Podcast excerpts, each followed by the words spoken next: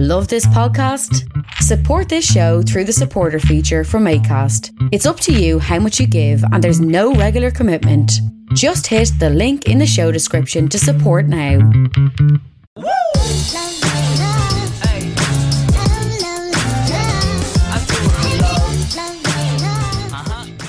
You're very welcome to another episode of the Scaling Your Business podcast. For this episode, I'm joined by Simon Kern, the co-founder and CEO, CEO of Noloco. Simon, you're very welcome to the show. Yeah, thanks very much for having me, Ryan.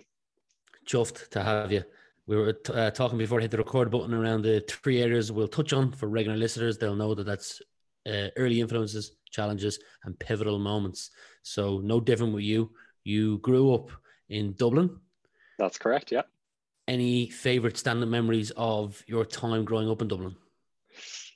Um, let me see. So, well, related to this kind of entrepreneurial journey, I would say, you know, probably started uh, probably started in school when know, we had uh, various kind of speakers in. I was probably about like 13 or 14 at the time. And I think the first entrepreneur came in and spoke to us. And I just remember finding it absolutely fascinating. No idea who it was now, couldn't tell you. But I just remember being like, wow, that's really cool.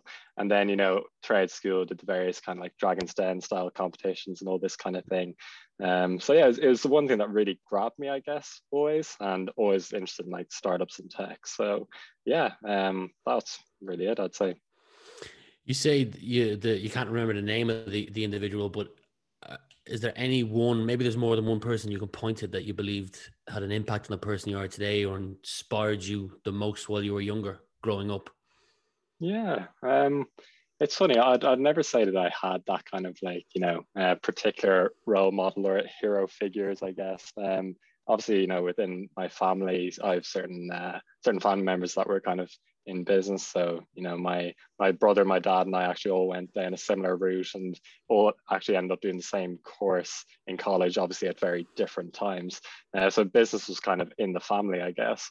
Uh, but yeah, I ended up going into different things. Like my dad was in banking, my brother went into consulting, and you know, I was more always interested in like the tech startup side of things. Um, so I guess some family influences there, but um, in in terms of celebrity kind of status, uh, probably not so much. Noloco is not your first business. Um, you're co-founder of, I'm reading off my screen here, Pledge Notes, which is a note-setting platform for students, and Stageville, which is an event ticketing platform. So, a couple of questions on both of them. Starting yeah. with um, Stageville, you said that you made the mistake of onboarding employees and not co-founders.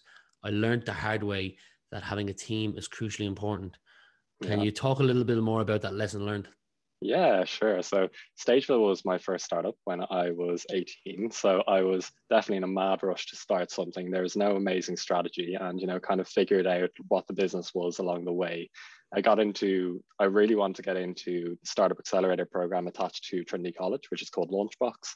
And, you know, as part of that, you had to put a team together. You know, you couldn't get in as a solo founder. So I basically went around trying to find like, okay, who, who do I think would be, you know, a good good team members to have. But really, you know, if you only have a short term view on it, and you know you're not trying to get people who are invested for the long run, it's just not going to work out. And I've seen it, you know, repeat that pattern with like other businesses I've seen uh, throughout college as well. Uh, so that's why I think you know getting the right co-founder is just critically important and is something um, I'm very fortunate to well, hopefully have absolutely nailed with my co-founder Dara, uh, who I'm doing Noloco with. I recently had on uh, Charlie Butler, who also was in the Trinity Launchbox program as well. That, yeah. that Launchbox program seems to uh, seems to what word am I looking for? Uh, inspire many, but also be the start of some cool projects. Yeah, yeah, I think so. And uh, you know, my co-founder Dara, he also had a different startup in Launchbox in a different year as well. So yeah, I think there's probably quite a few alumni uh, on you know the LinkedIn post I shared during the week. Uh, the guy who's the program manager at the time, he you know commented on it, and I just replied like Launchbox Mafia, you know. So maybe it'll be like the PayPal Mafia one day. We'll have the the Launchbox Mafia. Potentially. Um, Pledge Notes was the other business that I referred to earlier on yeah. that being a note selling platform for students during your time studying business and economics at Trinity. Uh, you say your favorite part was working with your co-founder. Yeah. Um, what did that eight month venture teach you? Any lessons learned, takeaways? Yeah, so that venture was uh, an interesting one. So, was, you know, I'd seen a problem with people uh, trying to sell notes, and you know, the basic problem was that from the seller's point of view, they'd sell it to one person and that person would just share it around. So they might sell one copy. So it basically is a crowdfunding system, which funny enough was the exact same tech that my first startup ran. So I just, you know, used the same tech, which was like a WordPress plugin and just repurposed it for something else. But I think one of the coolest things, and I was just talking to my dad about this the other day, was with Pledge Notes, I saw the first example of something really scaled that I just used it to really sell my notes. And I think got another couple of sellers on the platform. Uh, but after I sold, you know, one copy, the cost was the same, you know, so then you see like more orders come in and it's essentially, you know, the cost remains the same, but it's just scaling, you know, you're just selling mm-hmm. no cost extra. You're just selling, you know, additional copies and making more revenue. So I thought that was very cool. Um, and yeah, as you know, you mentioned there, and my co-founder, as I was working with um, my good friend Artho, uh, who's also still in startup world himself as well. And yeah, just you know, got it a lot better that time working with um, you know, really good co-founder as well. So yeah, as I said, I just think it's really important. You've you've got a young face, but you've got tons of experience. Other companies that you've worked with include uh, Flipdish, Revolut, TripAdvisor, Shazam, all in the project uh, management space. So they weren't necessarily your own baby. So my question would be somewhat similar. Any life skills or lessons you learned from your time here improved your networking skills um, that you've managed to carry over to your current role in Noloco? Yeah, so definitely learned a huge amount. So my second venture in college, I ended that I think you know over my third year summer, so before my final year, and then I was just really determined in my final year to get into product management, which is at the time certainly a very hard field to get into at entry level mm-hmm. because there's very few opportunities. So I really had to look abroad. You know, I don't think there was anything in Ireland.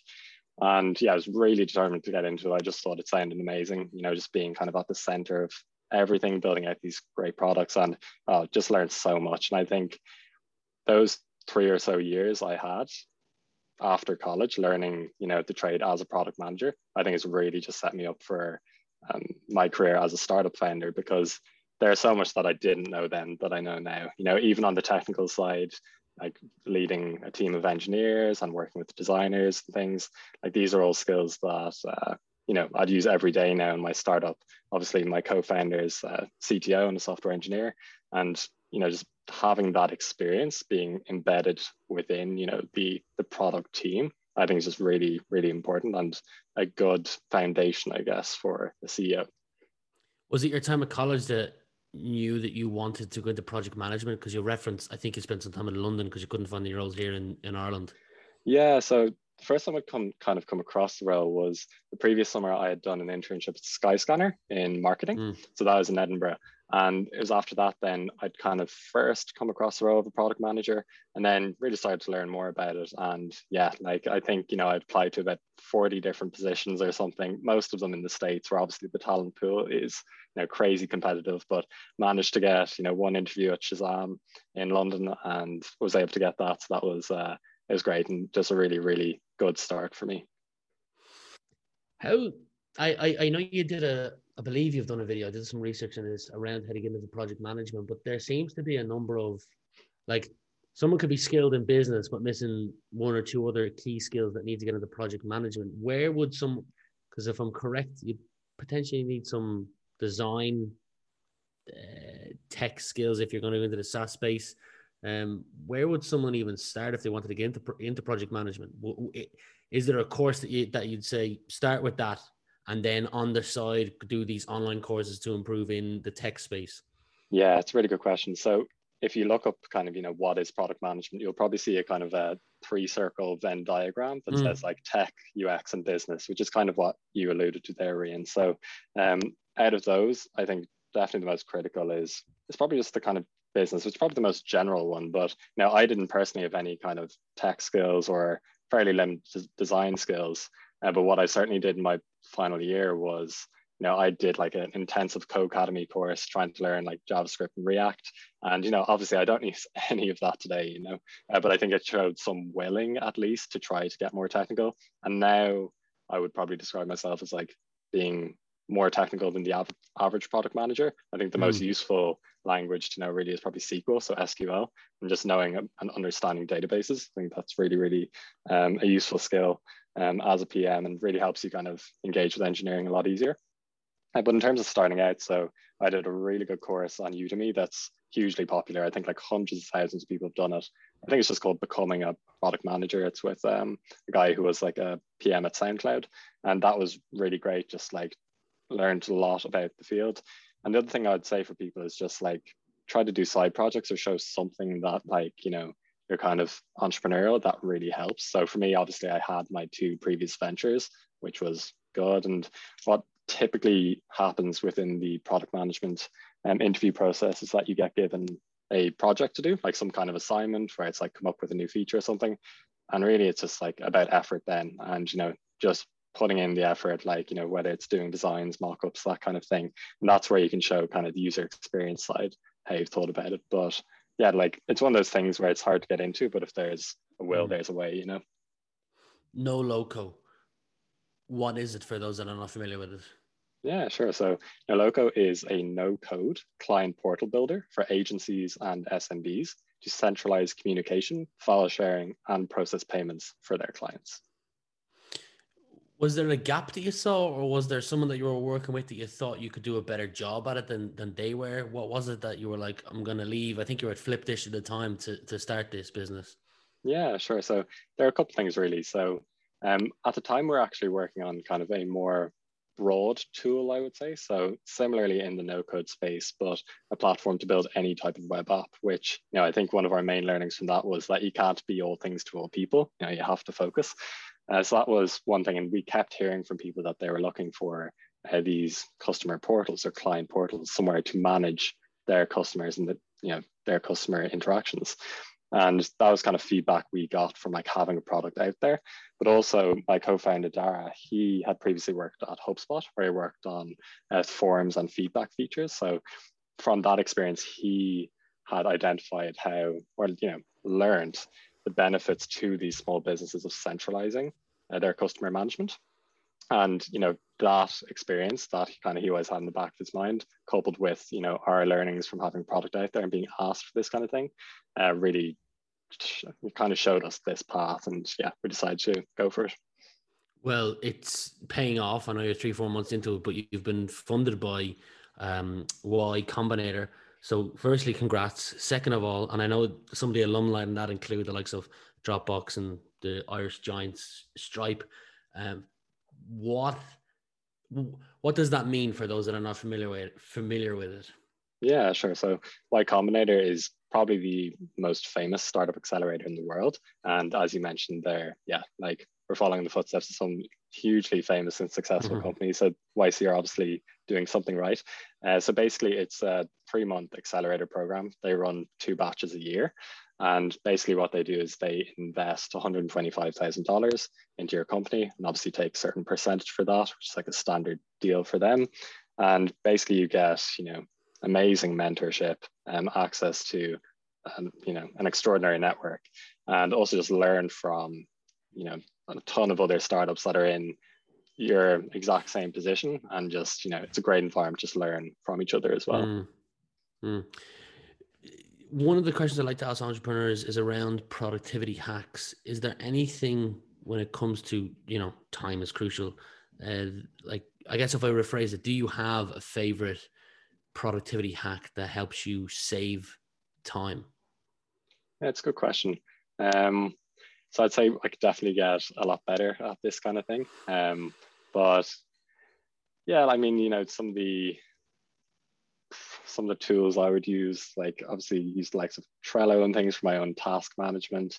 Um, mm. We're starting to use a tool called Slite, which is kind of like Notion uh, for some of our kind of internal documentation. So, so yeah, it's just really is about being organized, and we try to use things like Google Drive stuff as well. But um, yeah, I'm sure there's a lot we can kind of do there. Uh, but yeah, that's kind of probably it for now. Not a great answer. if you were the final decision maker in adding a subject that's currently not on the secondary school curriculum, what would that subject be and why? Yeah, so an immediate one that comes to mind for me would probably be public speaking. Um, I think that is, you know, a really, really valuable skill. And for me personally, like I was very shy when I was growing up and you know wouldn't have been I'd get awful stage fright, you know, being kind of in front of people. And in my probably later school years, I started doing public speaking and, you know, mm-hmm. kind of pushed myself to do a bit more kind of when I was in college and then, you know, doing talks and things on product management later on. Um, so that's just a really, really useful skill and just being able to, yeah, just confidently like stand up in front of a crowd and like, you know, give a speech or make a point is it's a very important life skill, you know, in any kind of job or corporate environment as well. That's a good answer. It's, it's an answer that's not given be given before, so that's pretty cool because most of the time it will come back something like uh, financial management is a popular one that comes up again and again and again, or coding has come up quite a bit as well. That's a good one as well. In fairness, yeah, yeah, I think mm. something around that, and I guess yeah, if I were to say, you know, within business courses in college. So like I did business and economics myself, and um, mm. something around like you know data analysis or that kind of thing would have been a very useful um, thing for me to have studied as well. What continues to drive you? What continues to drive me? Um, I'd say it's a good question. probably probably hard to put your your finger on exactly as well. Um, I think you know I obviously love building products that actually you know solve a problem for people. And i think that's something that you know we're obviously working with early customers now and uh, that's really exciting you know just being able to build something but also just to work with great people as well. So you know i'm very fortunate to be working with my co-founder dara at the moment and you know we obviously have a great relationship and um, we're really just really just enjoying the journey as well. You know i think being a product manager was great and I learned a huge amount. But I think there's something about kind of doing your own thing and having that freedom as well that yeah, just really you kind of you never really want to stop, you know. I've never asked this question before, so it might come out wrong, but I might have to ask it twice. But is there a skill that comes to mind uh, when you think of yourself as a business owner, entrepreneur? Is there a skill that comes to mind that you might have overlooked in previous years, but now as an entrepreneur, you look and go, that's vital to nail? I know you're in the early days of the business, but can you think of something that perhaps a younger Simon would have would have looked at and said, I don't really need that in life because I'm so good at this that compensates for that. Um, but now you're like, shit, I actually need to make sure that I'm I'm relatively good at this. It could be public speaking, it could be uh, being gutsy five seconds at a time at networking, not necessarily liking networking, but doing it because you know the end result is positive. Yeah, sure. So that's a good point about networking as well. Um, but for me, I honestly think certainly from like the CEO type, where like you know that business co-founder, so maybe not the technical one, just the people skills, I guess. And you know now I'd be doing a lot of sales, and like a lot of my role every day mm. would be sales, demos, activation, now, these are all things that I never would have really done in product. I would have had like some kind of customer interactions, but you know, you're mostly just embedded within the product teams, so engineering, design, internal stakeholders. So I guess like some of those just it's more just people skills really, yeah, and just being able to like have conversations and uh, is being able to empathize with people and learning about their problems is really important. The networking side, yeah, like it's that's definitely like hugely important as well. And uh, even just being part of something like you know Y Combinator, you can really see how just being in a large network like that benefits so much when it comes to you know brand, investor inbound, etc. How do you continue to upskill? I know you've just mentioned Y Combinator, but like any, any books, courses, podcasts, mentors that you go to, so that you can look back every every quarter and go, look back slightly embarrassed at your former self, but know that that's a good thing because you're progressing? yeah, yeah, yeah. It's a good question, and I think, uh, to be honest, I'm probably not setting aside enough time for that. You know, continual learning. So yeah, I was just thinking this week how you know we should be doing more on you know, the marketing side, and I've never really known that much about SEO, for example. And one mm. of the hmm. bits of advice we've gotten is you know before you ever look to hire in a certain position to like do the job yourself at least to some level so right now at least i understand like the sales process for example. So i'd be able to relatively confidently explain to anyone that comes in like roughly you know what needs to be done. So yeah definitely need to uh, make more time for that kind of thing but it is hard you know it's definitely hard when you're juggling a million different things already to set aside that time. Uh, but my typical kind of uh, learning methods, I guess. Yeah, podcasts, you know, but it's more kind of from an inspirational point of view. So at the moment. I like listening to things like how I built this and uh, indie hackers and those kind of podcasts, just to hear about what other kind of entrepreneurial people are doing, uh, but not probably setting enough and setting aside enough time for the kind of online course things at the moment. Final question for you, Simon, is I'd like you to imagine we're talking as if it's the year 2030 uh, mm-hmm. and we're looking back on the last kind of nine, ten, like decade. You can answer this personally, professionally, a combination of both, but what would you like to be looking back on if we're now talking if it's the year 2030 and you're looking back? Yeah, we're 2030. So um talking less than less than a decade away. Um, mm-hmm. So, uh, yeah, for me personally, like, you know, I definitely would want to be able to look back at that time and say that, you know, I've had um, a very successful business venture. And, you know, I'm confident that we're on a very good path now and hopefully a great trajectory. So hopefully this will be that one. And really that, you know, I think for me, it wouldn't just be on that kind of business side that ultimately, I'd like to say that you know I lived out you know the remaining years of my twenties, and I'm happy that you know happy with all other aspects of my life as well. Hmm. That you know it wasn't just you know startup 24 7 that you know had a great like family life like social life as well did some traveling and stuff so i think uh, it's something that i think the last few years i've definitely matured in many ways and i think when i was 18 and had my first startup would have been 24 7 you know like blinkers no other like very little else mattered kind of thing. Whereas really like that's not a great way to live life for most people, I think, you know. Uh, so I just want to look back and say that like move forward in many different ways and not just like from like a business point of view. I like that. I, I like that view of life. But uh, Simon, thanks for your time for being a guest on my podcast today. I wish you nothing but the best. I'm excited about the future of entrepreneurship in Ireland with the likes of yourself, Charlie Butler, Charlie Gleason, I've uh, Luke, Ryan. I've had a number of people on who are in their early 20s that are just smashing it. So it's great to see. And uh, yeah, I wish you continued success. All right. Thanks very much for having me, Reen. It's a pleasure. young Metro don't trust you, I'm gonna shoot. Beautiful morning, you're the sun of my morning bed.